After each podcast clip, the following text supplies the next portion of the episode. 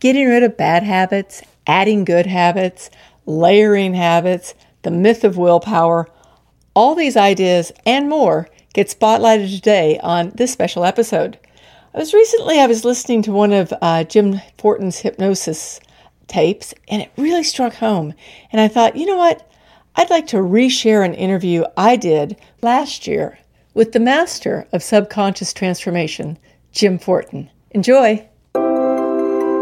You're listening to the Fittest Freedom podcast, and I'm your host, Kelly Howard. I've been in the fitness and outdoor adventure space for almost two decades. Today, I'm known as the Motivation and Adventure Coach. I help smart, successful women and a few guys navigate the space between mindset, motivation, and movement to move away from self doubt and to learn to embrace their inner athlete. You already know what you want to do, and I bet you have a pretty good idea what you need to do. Together, we can fine tune the details and create the steps you need to get moving forward. Think of me as your shortcut to a life of fitness, fun, and freedom. I'm so glad you're here.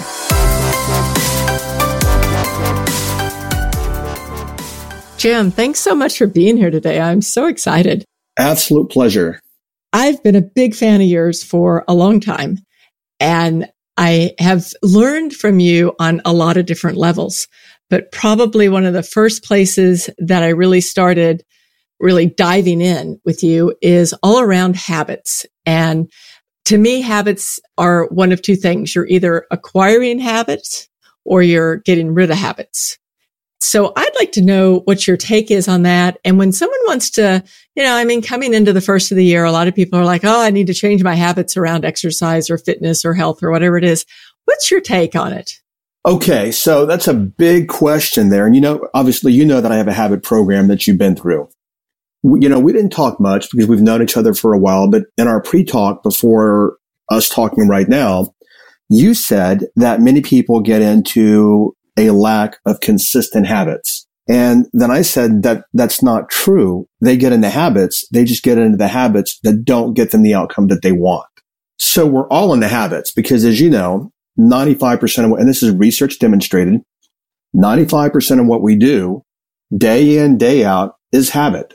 You know, for example, you get up and whatever you do in the morning, you pretty much do it the same sequence every single morning whether you read the news or you make your coffee or you get ready or get dressed or whatever, it's generally always the same sequence. And why? That's a habit. Now, over to your question about New Year's, what people do is the left hand side of the brain, the analytical side of the brain. They say, I want to feel better. I want to look better. I want to be sexier. It's the new year. I want to set my resolutions. The reason they're not going to the gym in the first place or working out is because they're not in the habit of it. So then they say they want to do it, but they fall off very quickly. 98, I think 92 to 98% of people fall off in three weeks. Why? Because they revert, they revert back to their old habits and they never established a new habit of going back again. That's why people fall off track. They're in a habit. Oh, we're all in habits. Absolutely. Let, let's go there for a second. We're, we're in a habit loop all day. This is brain based. It's a reptilian part of the brain. We're in a habit all day long, pretty much. I'd say 23 hours of the day. We're in habit. And I'm just making that up. I mean, it's, it's obviously 24, but it's to the degree of what habits we're in during the day. Um, and you're sleeping, obviously. This is a big thing for a lot of people. They, they don't really get it when I say it the first time is that everything that you have in life, everything, everything you have, everything you don't have is the result of habits. You don't get what you want. You get your subconscious habits. That's why habits are so powerful they run our lives. People talk about it, but most people really don't grasp it at that level. When I say whatever you have or don't have is a result of not what you think you want, but it's a result of the unconscious habits that you have. So how do you step past that? Well, in what context? So let's say that someone, if you're happening to listen to this um, when we're recording it, New Year's is coming up. So that's always this big going to change, going to do a New Year's resolution, going to change my habits, going to do something new. And we all know that unless you're really doing something different, you're going to fall back into the same old habits again. But let's say you've got a habit around overeating. What does someone do? Is that a change your habit by adding a new way of being and acting? Or is it a change your habit by removing things that aren't working from your life? How, do, How do you do that? That's a really interesting, and that's a big one. Now you went kind of like for the grandmother of all of them, like a big one. So let's let's dig into this bite by bite. No pun intended. Let's say that you're talking about overeating. I want to stop overeating in the new year. There's neurology behind this. First off, we live in a culture where 82% of the population is overweight. You probably know that. Now, a lot of what can, and we may get a little off track, but we'll come back. A lot of what contributes to that is not our personal desires or wants or whatever. It is that we have become addicted to foods that we can buy. Let me just go even deeper here. For example, uh, Cheetos. When you eat Cheetos, you get the orange stuff on your fingers and then you lick your fingers. Well, Cheetos knows that and some of the, mo- the most sensitive parts of the body are the finger pads. So when you lick your fingers, that releases endorphins in the brain. So what we do, it's called a neural associative condition. We tie eating Cheetos to feeling good because we lick our fingers, that releases endorphins and the brain ties that and associates that to Cheetos. Therefore, we feel good about Cheetos. Doritos does a very similar thing with which they know how many pounds of pressure that you've got to bite down into a Dorito to get that crunch out of a Dorito. McDonald's does the same thing at the temperatures they serve their fries, the salt they put on them.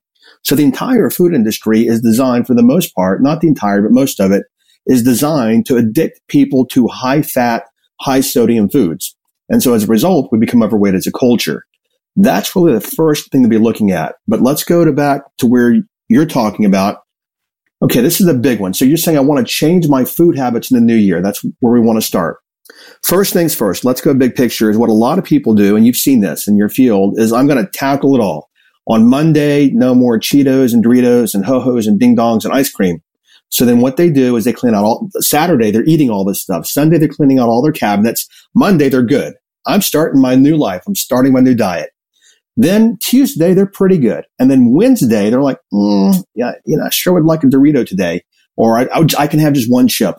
And then what happens is they might fight themselves all week. Friday rolls around and they're like, you know what? I've been good all week long. I can have some nachos today. Monday, they're right back to their old patterns. Why? Because at the identity level, who we are and who we identify with subconsciously, that's where we're working from, not even knowing it. So let's say that at the identity level, I'm a person who loves comfort food or, or high fat food. And that's who I am at an identity level. Well, then no matter how much I try to change my behavior, I'm still going to be driven by my unconscious identity, which makes me do the things that I don't want to do. Does that make sense so far? It does. It does. So here's what we have to do. Let's take it back to the direction you asked. What I would not do is try to tackle everything in my diet because you see people doing that and they fail. Um, let's take this for exa- uh, an example. Let's say Diet Coke, which you've heard me talk about before. Um, it's not good for us. I would tackle that first. I would tackle one thing that I, that I knew if I took it out of my diet, it would make a difference in my diet. I would tackle one thing and one thing only. And we can talk about how to do that. But I would not try to tackle like I'm going to live a perfect life starting on Monday because many times when people want to create an outcome, a big outcome, they look for big solutions and that's not the way to get the big outcome. The way to get the big outcome is little solutions that actually build up and create the big outcome that we want. Whew, I said a lot. No, it's, it's, yes, absolutely. But, but let's go here really quick, Kelly, is that people fight themselves when they go on, and they, we live in a world where everyone goes on, we've been trained. Women go on diets. Men do too, but we go on diets. It doesn't matter what diet you go on, which is a behavior. If in your unconscious identity, you're a person who loves pizza and junk food and Dr. Pepper. Because if you're a person who loves that at the subconscious level, then you try to change your behavior, you're still driven by your subconscious mind, which sabotages us. I have a belief that if someone, let's say someone wants to tackle everything at once, I'm going to change the way I eat. I'm going to become a clean eater. What happens is that the second that they fail, we'll call it failure, but the second that they step off what they consider clean eating, then their mind starts thinking about the fact that, oh, I ate the Dorito. I'm, you know, not going to be able to do this. And that contributes to taking them out of doing the action that they want to do. Is that true? Yeah. What happens, I call it collapse and relapse. So I'm really good for a week and then I collapse on Friday, then I relapse back on my, my old behaviors on Monday. What I want people to understand is that if you trip along the way, it doesn't mean anything other than you tripped over the cheeseburger. That is it. What many people do is they trip over the cheeseburger and they're like, Oh my God. See, I told you this is so hard. I couldn't do it. I just don't have the willpower. Every time that I try to do something different, I fail over and over again. What's the point of even trying anymore? I'm just so fat or something along those lines. And all of that comes from, you know what? I tripped today. I stubbed my toe and I had a cheeseburger. Well, the fact is, is that you had a cheeseburger, but the meaning that most people give it is something they personalize and they personalize it and they generally make it about them. The reality is you just had a cheeseburger. When they personalize it, they make it about them saying, I'm so lazy. I just don't have any discipline. I just can't do it when it's not about them at all. It's about the cheeseburger. So what I tell people, yeah, is if you stub your toe, if you miss a day of working out, if you eat something you shouldn't eat, it doesn't mean anything other than the fact that you missed a day of training. But people, again, even that go into these big long stories. Stay out of the big long stories. It doesn't mean anything other than you just missed it that one day. Get back on the horse again the very next day. Keep it simple. So when someone falls into a story and they've suddenly determined this story is that I can't stick with this, what's their next step other than like, obviously it's kind of a forgive and forget, right? Forgive yourself. So what? Step on. I'm going to keep going forward. Is there something else they can do on the identity level to say people who are healthy or whatever that, you know, vision is that they have, people who are X still do this action. How do they get to that stage? How do I get to that stage or whoever gets that stage where you, you make a mistake, you fall off the wagon, you eat the cheeseburger, whatever it is. How do you step past that and just get to that identity that says it's okay to be like this and still I'm still moving forward? Okay, so I want to point out you used the word identity, which you've heard me use for a long time, but your audience probably hasn't heard it in the way that you have. Let me go back 25 years. I'm 53. When I was, I don't know, my mid 23, 24, 25, all the way till about 40, but mainly in my 20s and 30s, I'd go to the gym and lift weights, free weights, five days a week. And when I was in my mid 20s, one afternoon, I'd go in the afternoon because I've always been self employed. There was a guy that was like an amazing shape. I mean, he was like phenomenal shape. And I thought he was a trainer. And he spotted me on a bench press. And I even asked him if he was a trainer because I was going to, I wanted to hire him to be my trainer. And we started talking and he said that he was a pharmaceutical sales rep. And what he said, I wasn't in my industry back then, 26, 27 years ago, however long it was. But what he said, I've always remembered because I'm a pharmaceutical sales rep and we go on a lot of dinners. We take people out for steak dinners and all that. And he goes, when everyone else is eating steak and potatoes and wine and drinking wine, I'm having chicken breast and rice and steamed vegetables and water. And then he said, here's, here's what really got me. He goes, I do that because that is who I am. That's identity. So he is trim and fit and worked out because that is who he is. So let's take this a little further is wh- wherever your body is right now, that's because that is who you are at the identity level. That is your self image. That is how you see yourself. So let's use one of the best examples of Oprah Winfrey. As you know, in your industry, you've seen her over the years try to do a lot of things to be trim, fit, and healthy. The trainers and the diets and all of these programs over the years. Yet she always go- goes back to being overweight. Now you may know the answer because you've worked with me, but help people listening. How come she does all of these things and has all the money in the world and can hire anybody she wants and she's still overweight?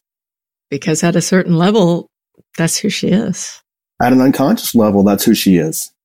And to go even deeper here, and it could be this, is I don't know, I've never worked with her. It could be, for example, that she was raped when she was 13 or 14 or so. Many times when women are raped or sexually abused, what they will do as an unconscious metaphor, they will put on weight. Why? Because then they can say, see, nobody wants me now. And it's actually an unconscious defense mechanism for them to do that. My bigger point is, and I want everyone to see, is that Oprah can do all these things and can afford anything she wants, but she's still overweight. It doesn't make sense. Well, the reality is at a core identity, at a self concept, self image level, she's overweight in her mind. Because she's overweight in her mind, she is overweight in her external environment. That makes sense, right? The way I explained it? It does. I mean, I have a, a story in my personal life that is really very similar. I've always considered myself athletic. That's who I am. I'm, I'm athletic. And I had an injury earlier in the year, which kind of took me out of um, a lot of the stuff that I did. And what I caught myself doing was thinking about not that I was an athlete, but that I needed to try and keep in shape. It was a different mindset. Like now I'm trying instead of I am. And trying instead of being. Trying instead of being. And it totally, like totally threw me off for several months until all of a sudden I was like, wait a second.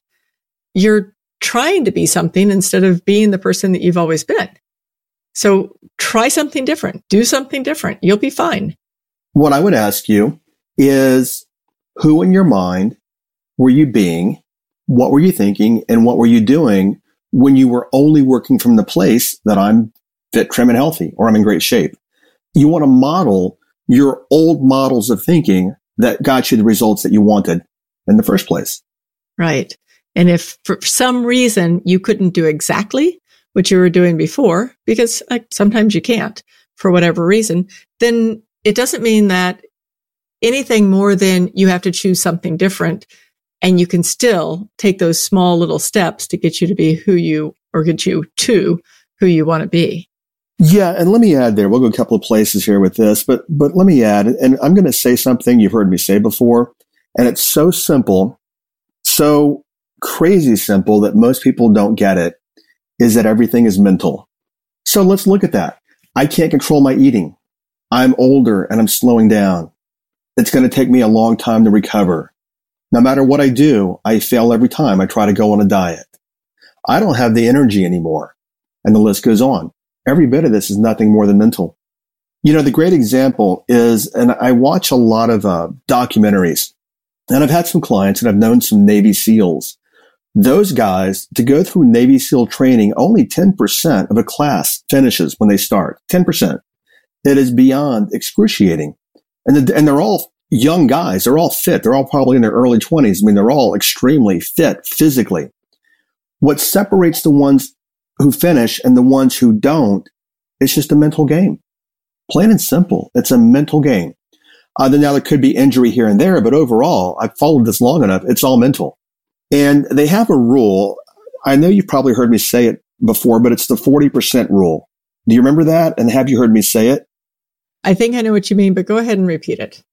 The 40% rule is when physically, when you think that you're done, you're out of the game, you're exhausted. The Navy SEAL 40% rule is that you're only at 40% and you've got 60% left. I wasn't sure if it was which way, which way, 60 or 40, but yeah. yeah, you got, when you think you're done, you, and this is, this is really what they work by for real. This is not some, you know, motivational hyperbole. That's what they, uh, what they work by, the rule of 40%. When you think that you were just out of the game done, you're only at 40% of capacity makes total sense, actually. I mean, it really does. I know you've worked out for years. I remember a trainer many years ago when I was young and we were doing leg press, which legs, a lot of us legs are never your favorite days, at least for men.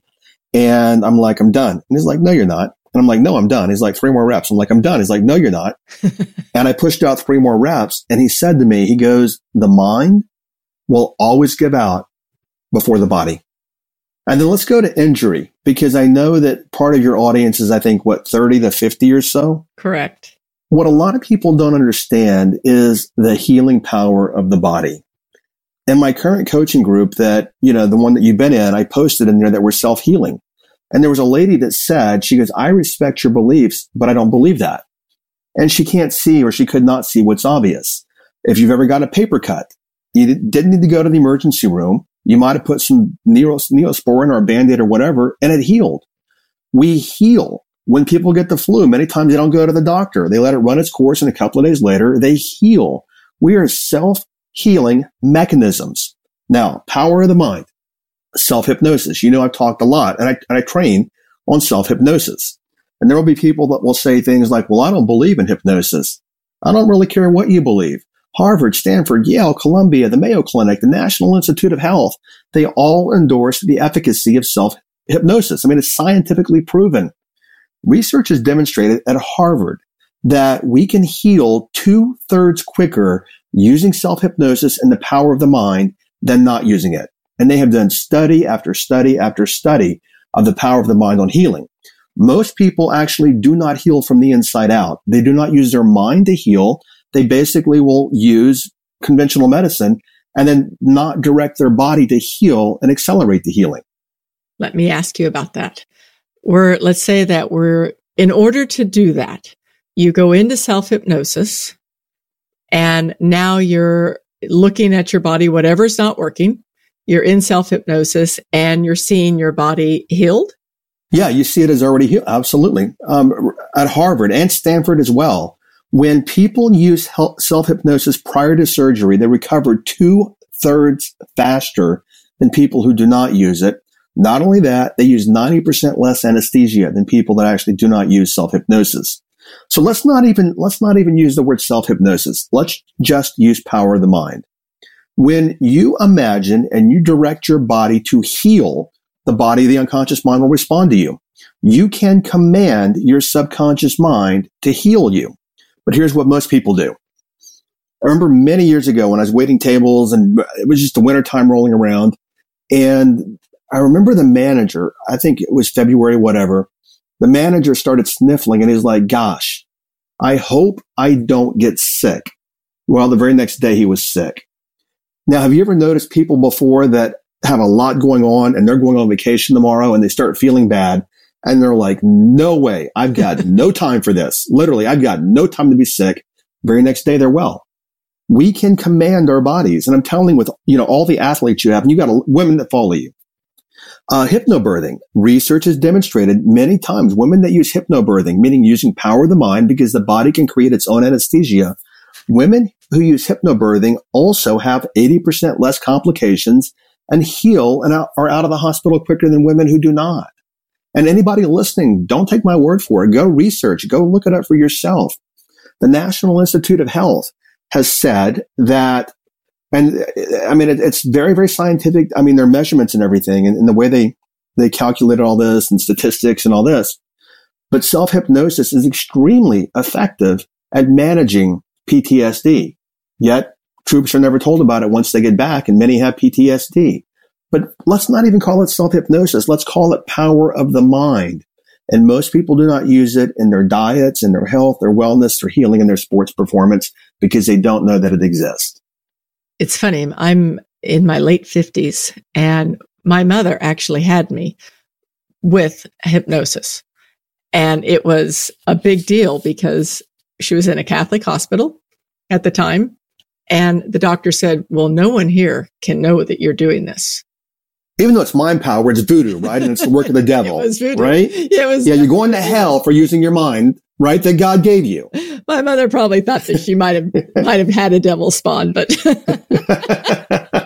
that's a whole different subject, though, right? That's another animal. That's another animal. But yes, it was kind of interesting because when she told me that, I thought, wow, that's amazing. Now she was pretty amazing. I've talked about her on here a few times, but yes. So power of the mind to change habits. But let's go with that. I, I'm not sure where you're going to go, but I want to go somewhere because I know what they do they fight themselves. They fight themselves to work out and they fight themselves to lose weight, foods, whatever. Let's go some, a big thing here that a lot of people don't understand is willpower. So people will try to will their way to diet, will their way to the gym. Willpower does not work. So what happens is when you talk about using your willpower, that's the, that's the analytical left hand side of the brain. There is no way I'm having cupcakes. I'm cutting sugar completely out of my diet. If you are at an unconscious level in your self image, if you're a person who loves sugar, now what you've done is you have juxtaposed two parts of the brain. Literally. Uh, one part of the brain is saying, I want sugar because that's, that's what you do. The other part of the brain is saying, no, no, no, no, no. Then what people do is they use their willpower to fight the part of them that wants the sugar. Now, Willpower is a fixed resource, meaning it's like a cell phone battery. When you charge your phone up in the morning, you got a full battery. If that's how you charge your phone, end of the day, if you're talking on your phone all day long, end of the day, you got no battery left. Well, the same thing with willpower. So what happens is we use our willpower to fight the habit, which there's that habit word again. We use the willpower to fight the habit. The habit fights back. Then the more willpower we use, we deplete our resource of willpower. So then at the end of the day, we have no willpower and then the habit we've been fighting is stronger than the willpower and we fall right back into the habit again. Did that, did that make sense the way I explained it? Absolutely. So stop using willpower. Literally stop using willpower. And what you want to start doing is reprogramming your subconscious mind for the outcomes that you want. And you can Google um, self hypnosis, self hypnosis audios, self hypnosis training, but literally we all work and it's not an opinion. It's, it's been proven. We work from the inside out. We work from our subconscious identity and whatever you want to change in your life, whether it's to be trim, fit and healthy or certain foods or working out, it all comes from how we are programmed and our subconscious habits. That's what we work on, not the behavior because the behavior is driven by the unconscious habits. You change the unconscious paradigms and everything else changes. Best example, another example here. I know you're thinking as we're going is I didn't smoke today. I didn't buy any cigarettes. How come? Because you don't smoke. Right. I, at, at a self image level, I'm a non smoker. Because I'm a non smoker in my unconscious paradigm, why would I ever do the behavior of smoking? I would not. So whatever you are in the subconscious paradigm is what you automatically do. But people don't like what they automatically do, which comes from the subconscious paradigm. Then they use their willpower and fight it. Now again, they're working from the wrong place. The only place and the right place to work if you want long-term permanent change is to work on the self-image and the identity. So you start with self-image. Then I would think that you also need to set up the steps or the actions, let's say, that a person who is that type of person that you, your self-image wants to be you set up those steps as, as to how that person would be and would act and would go through life so that then you don't have to make the decisions about would a, would a healthy person eat this cheeseburger since we've been talking about cheeseburgers or whatever it is. You've already got the vision and you've got the actions, right? Because as people, we just don't sit around and dream about how we want to be. We are action animals. Reactive and reactive, act and react. So then you need to know what your actions are going to be to be that kind of person. Yeah, that's a great subject you bring up. Also, for everyone listening, is research has demonstrated. Let's say, for example, that you walk into the office in the morning and you know there are jelly donuts. And every morning you walk in, on the way there, you're like, I'm not going to have a jelly donut, which by the way is talking to your unconscious mind in a negative. If I say, don't think of a pink elephant, you have to think of a pink elephant to know what I do not want you to think about.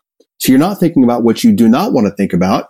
You're actually thinking more about what you don't want to think about when you think about what you don't want to think about. Let me make that simpler. If you said, I'm not going to have coffee, I'm not going to have coffee. What are you thinking about? You're thinking about coffee. That's absolutely right. You're going to, you're thinking about coffee nonstop. Exactly. So a better place to work from is that I, I drink only water or I drink things that are only healthy for me or coffee for me is a thing of the past is a whole different way of saying it than saying I'm not going to drink coffee. Now back to the loop that I started. So what happens is people walk in the office and they know that when they walk in, people are going to have jelly donuts. So they say, I'm not going to have jelly donuts. I'm not going to have jelly donuts today. Well, they're talking to themselves about having jelly donuts. They walk in, they see the jelly donut and they want it.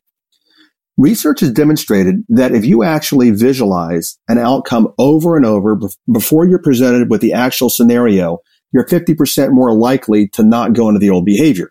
So what you could do is you could imagine going to the office and you imagine that you walk in and you actually say no to the donut and you just go to your desk or wherever your office or whatever you're going to do but in your mind, you've already created the scenario that donuts are no longer a thing for you that morning. When you create that in your mind prior to being confronted with the situation, you're 50% more likely to be successful than fighting yourself in the second about what it is you do or do not want. It is the truth. Thank you. Is there anything that you would like to add to that? Because I'm pretty sure that just kind of wrapped everything up because it is a perfect analogy to taking that outcome you want and then moving it into your day to day actions. So let's go here. And you've heard me say this a lot is you have to be the outcome in your mind first. Sun Tzu said that, and I'm probably going to mangle this, and I always do, but that's okay. Sun Tzu said something along the lines of a victorious warrior goes to battle in their mind and then goes to battle. A defeated warrior goes to battle and tries to win. Something along those lines. But basically, it's all, like I said earlier, everything is mental. And what your audience is doing, and you've seen me do this for long enough, almost everyone works backwards. They work from the outside in. That if I want to create something new in my life, I've got to go do something, which is a broken model. If I go do something, then I'm going to get a different outcome. However, if I'm not the kind of person, being the kind of person to do what I need to do, then I'm going to fall back into my old behaviors. Let me get, go a little further here so people can understand this. There's a big motivation or a big peak performance speaker. And he tells people that, and everybody probably knows his name, uh, you got to take massive action. Well, on the outside, that sounds really good and, and it makes sense. And so that's what everyone does. They try to take action. The reality is at an identity level, let's say that you are not a committed person. You're not self-disciplined. You're not committed. Well, because you're not self-disciplined and not committed, you're not able to sustain the action that this speaker is telling you to take. So what you're doing is you're starting with a faulty strategy and then you fail. And then what many people do is say, well, you know what? There I go. I failed again. And then they create a belief that they can't do it at all. So the final takeaway is that whatever you want to create, you must be that in your mind first, whether it be a millionaire or in perfect shape or a 30 waist or, or a size six or whatever it is, health, wellness, everything. You must be it in your mind first because behavior follows thought and people are working backwards. They're trying to actually use the behavior to get the outcome. And that's working from the outside in instead of the inside out. Did that make sense? Yes, made absolute sense. Perfect. So behavior follows thought and you're going to work from the inside out. Once you're doing that, then your next, you, know, you can hear it in me. I'm like, I, I must be, I, I am a one trick pony. Your next step is, but then it's true because if your behavior is following what's you're believing inside, then you can take very small steps. You can, one of your steps could be simply, I'm a committed person. Okay, here you go. And let's keep it simple. Even, and I, and I do subscribe to your process. Is What's the next step? People want steps. However, people love to complicate things. You only need one step. And that step could be as simple as this. Let's keep it really simple, guys. Ladies, there's a book you can get on Amazon. It's probably $4. It's a 100 years old. No one knows who wrote it uh, because he only or she only uses their initials. And the title of the book is called It Works. And it literally will take you probably 20 minutes to read. It's a very short book. I mean, whoever wrote it made it super simple. And the whole premise in the book is in the morning, first thing you wake up, hear, see, and feel the outcome that you want. At lunch, hear, close your eyes, hear, see, and feel the outcome, turn it into a movie. And in the evening, hear, see, and feel the outcome. What you are literally doing by that process, as simple as it sounds, is you are literally reprogramming your subconscious identity. That is all that needs to be done. And that can be done in about three minutes a day. And now you're working from the inside out, not the outside in. Easy peasy. That is easy peasy. And that is something that I love doing. Yeah, keep it simple. Final takeaway whatever you are in your mind is what you will be in your external world. Thank you so much for joining us today, Jim. That was amazing. Absolutely. My pleasure. Thank you for the invite. Thank you so much for listening today. I truly appreciate you being here. If you're ready to make a change in your fitness, to transform, or even to deep dive into what you need to be doing to get ready for your next dream adventure, I'd love to talk. I have space on my calendar for a few one on one clients, and I have a very special offer only for my podcast listeners. Go to fitisfreedom.com forward slash ready for details. If you're ready to take action on your dreams, I would truly love to work with you. Once again, that URL is fitisfreedom.com forward slash ready. I can't wait to connect, and I'll see you on the next episode. Have a wonderful, wonderful week, and bye for now. See you.